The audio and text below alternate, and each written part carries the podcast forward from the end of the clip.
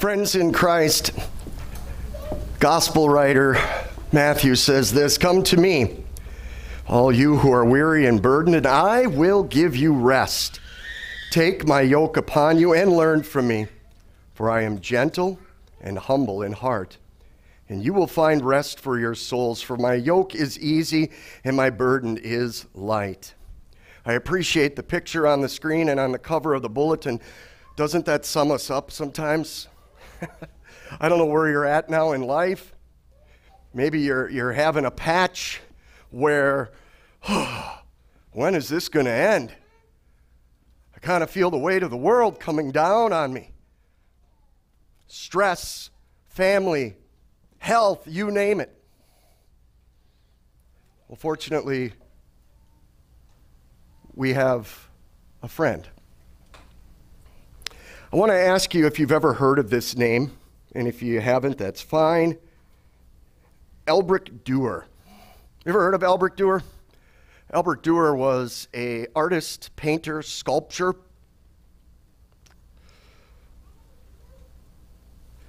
And when he was younger, he was poor. He met another budding artist in school, and they both realized we're not going to make it. this it's it's going to cost us an immense amount of money to stay in school and try to sell our art. It's not going to happen. So they came up with the idea that one of them would work for a year supporting the other while the other would go out and hone his craft and sell his goods and, and try to make it big. Well, Albrecht's friend was the first one to go to work. Hard labor, worked with his hands, worked and worked and worked and helped support Albrecht. And during that time, Albrecht made it big. His paintings were selling, his sculptures were becoming famous to the point where the one worker or friend, excuse me, who was working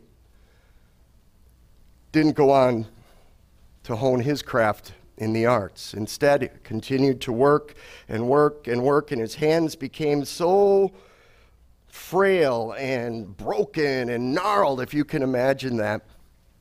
But Albrecht never forgot his friend. One day, Albrecht went to go visit his friend who had done so much for him, and he came in and he saw his friend at the table praying. And that image was burned into Albrecht's head, and he said, I have to say thank you to him. And so Albrecht made this. This is one of his most famous paintings and sculptures. A few weeks ago, I was walking on a bridge in Ohio, and I'm wondering, okay, is this sermon theme uh, going to resonate with people? And as I'm walking by, there was a guy whose arms were about the size of my head, and I'm like, and I walked by, and he had this tattoo on his arms. And I went, okay, God, you can speak to me here too. But this is what Albrecht did to, to his friend to say, I, wanna, I want everybody to know and I want everybody to see. And if anyone buys this art of mine, they are going to be remembered of the sacrifice that this great friend did for me.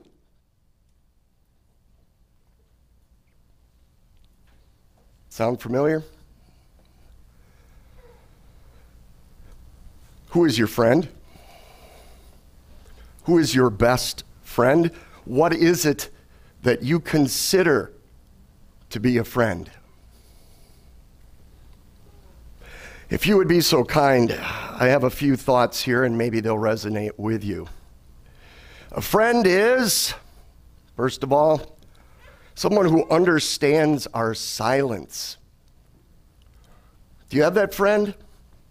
Every once in a while, I'm guilty of being the friend where if you got a problem, you have a trouble, you got something that's aching, and I'm jumping to the rescue, and all I'm going to do is word vomit and just say stuff, right? To the point where you're like, slow down. I can't take all of this. I just just need you, not. Blah.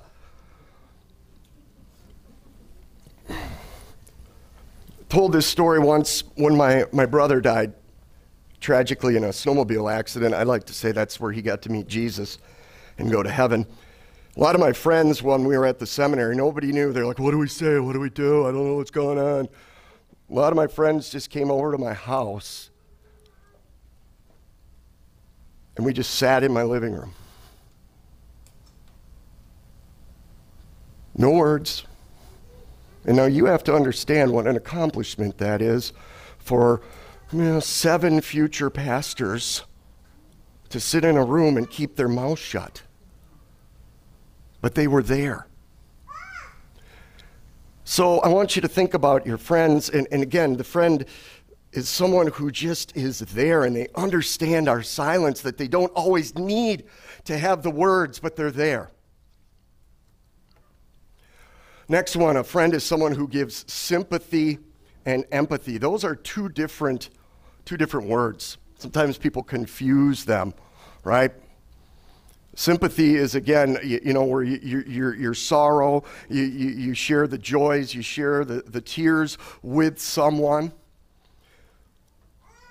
Empathy is someone who looks at you and says, I know exactly what you're going through because I too have gone through that.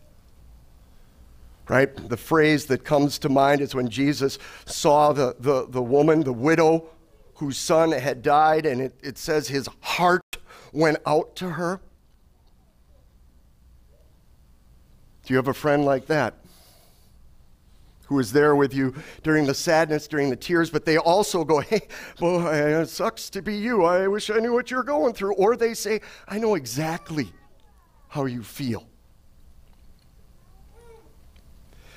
Another one definition is a friend rushes in when everybody has walked out. Now, I've lived this life. Do you want to find out who your best friends are? Make a mistake. and you will find out who your friends are that support you right? When everybody else is rushing out. I mean, everybody loves you when you're on top of the world, but when you are kicked to the curb and life is down and out, you find out in a hurry who your true friends are because they stick with you no matter what. So, the friend that you were thinking of, did they match up? Is that the friend? Right? If you're like me, I can admit there are times that I have been the friend that, that has not been like this. And I have had friends that have not carried this out. But you know where I'm going. Jesus comes to us as a friend. He doesn't say, Come to me, everybody here who's got it together. Come to me, everybody who's strong. Come to me, whose life is, is all right. He says, Come to me you who are weary and heavy burdened, and I will give you rest. Think of the rest that Jesus gives to us, right? That Jesus, again, if you're like me then, and there's a situation going on and, and you're like, the world has turned on me, no one is around, I don't, God, where are you? He is still there, even in the silence.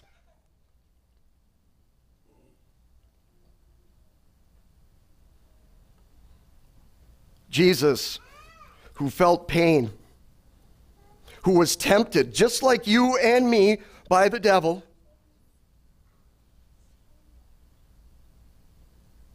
But did not sin.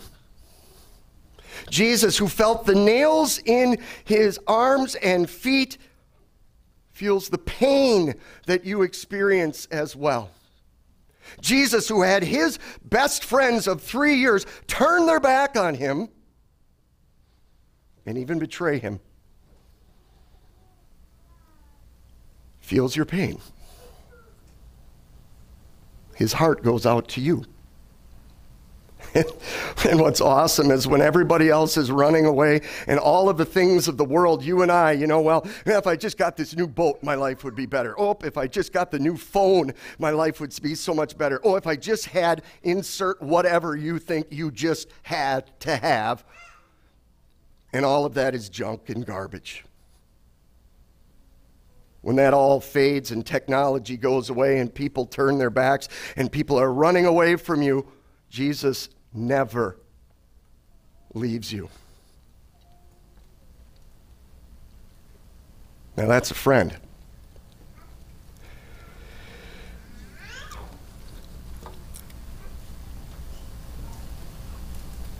Someone can do me a favor, and I'll give you all the money that's in my wallet, which I think amounts to, last time I checked, $3. Um, a couple punch cards to a local coffee shop in West Bend. You can have those. If you can tell me because you believe in Jesus, because you're here, because you, you, you have your life, right? I'm here in church, that your life will be perfect Please tell me where it says that in Scripture. It doesn't. Jesus himself says, Take my yoke upon you and learn from me, for I am gentle and humble in heart, and you will find rest for your souls. For my yoke is easy and my burden is light. Sometimes, as a Christian, life is even more stressful. Met a man in my first year of ministry at West Bend. Didn't like God, didn't want to have anything to do with God. I'll fast forward and cut to the chase. Finally discovers, yes, my life with God is great. I need to have God in my life. No sooner has he been inducted into membership and finds out that he has cancer. Why, God, right? Why is it when the world and everybody else out there is having all of this happen and you do this to me? Doesn't it seem like that? We all have crosses, we all have burdens that you and I bear. But we need to remember that God is with us through those. We have the feeling of guilt, right?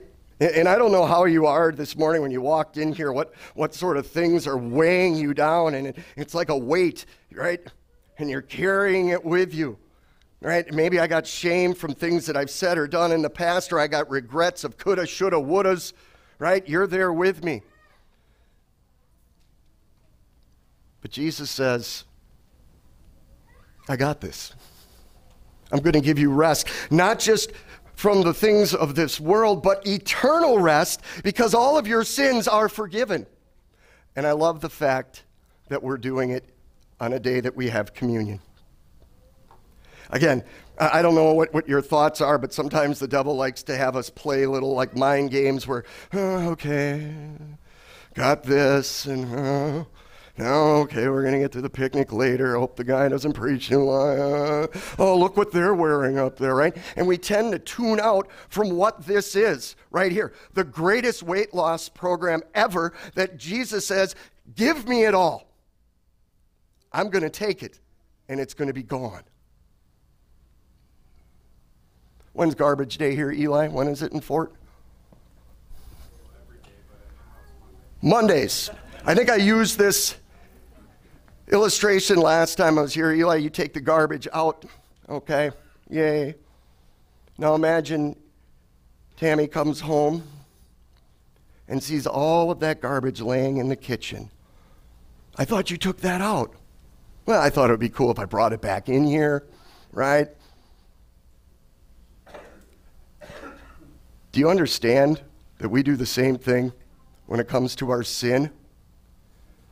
We take our sin and we say, Lord, at the beginning, I confess I've done all of this. I, I am laying it here at your feet at the cross. And then what we want to do is we want to take it all back and sit back down in the seats with our garbage. Leave it at the cross because there all is forgiven. And you will be assured of that momentarily. So, friends, if you are 14 or 40, again, everybody in this room has some sort of weight or, or, or, or burden that we carry. But remember the one who is the great burden carrier, who went to a cross for you, for you, to pay for your sins. So here's the part, and, and, again, I don't know how your pastors say it, but I'm very blunt too as well. Might have learned that from someone. But this is where we call in our sermons your life of sanctification. You're like, okay, you kind of kept me awake. All right. said, All my sins are forgiven. I'm feeling a little bit like, whoo, okay, now what do I do? Well, this is where you wake up. This is where you look at the people sitting around you that may need rest. You look around in the community, the people you work with, the people that you have daily interaction with, and you wake up and you give them rest too. And some may say, well, is that all? There's a legend that a merchant wanted so badly to meet the Apostle Paul before he died. Apostle Paul is in Rome, about to be executed, and this merchant got a hold of Timothy and he said, Timothy, I have to meet Paul. I have to meet him. I have to meet Paul before he dies. So Timothy arranged the meeting. And the merchant walks in, he sees Paul behind his jail cell, frail, showing the marks of someone who has lived a rough life, but nothing but a smile on his face, and everyone around him singing hymns in a joyous atmosphere. The merchant walked out and talked to Timothy and said, Timothy, I don't get it.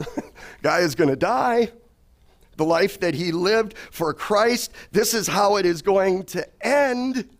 How can he be so joyous? And Timothy says he has Jesus. And the merchant said,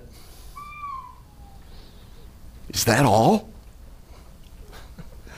And Timothy said, That, my friend, is everything. You too have everything in Jesus, your friend.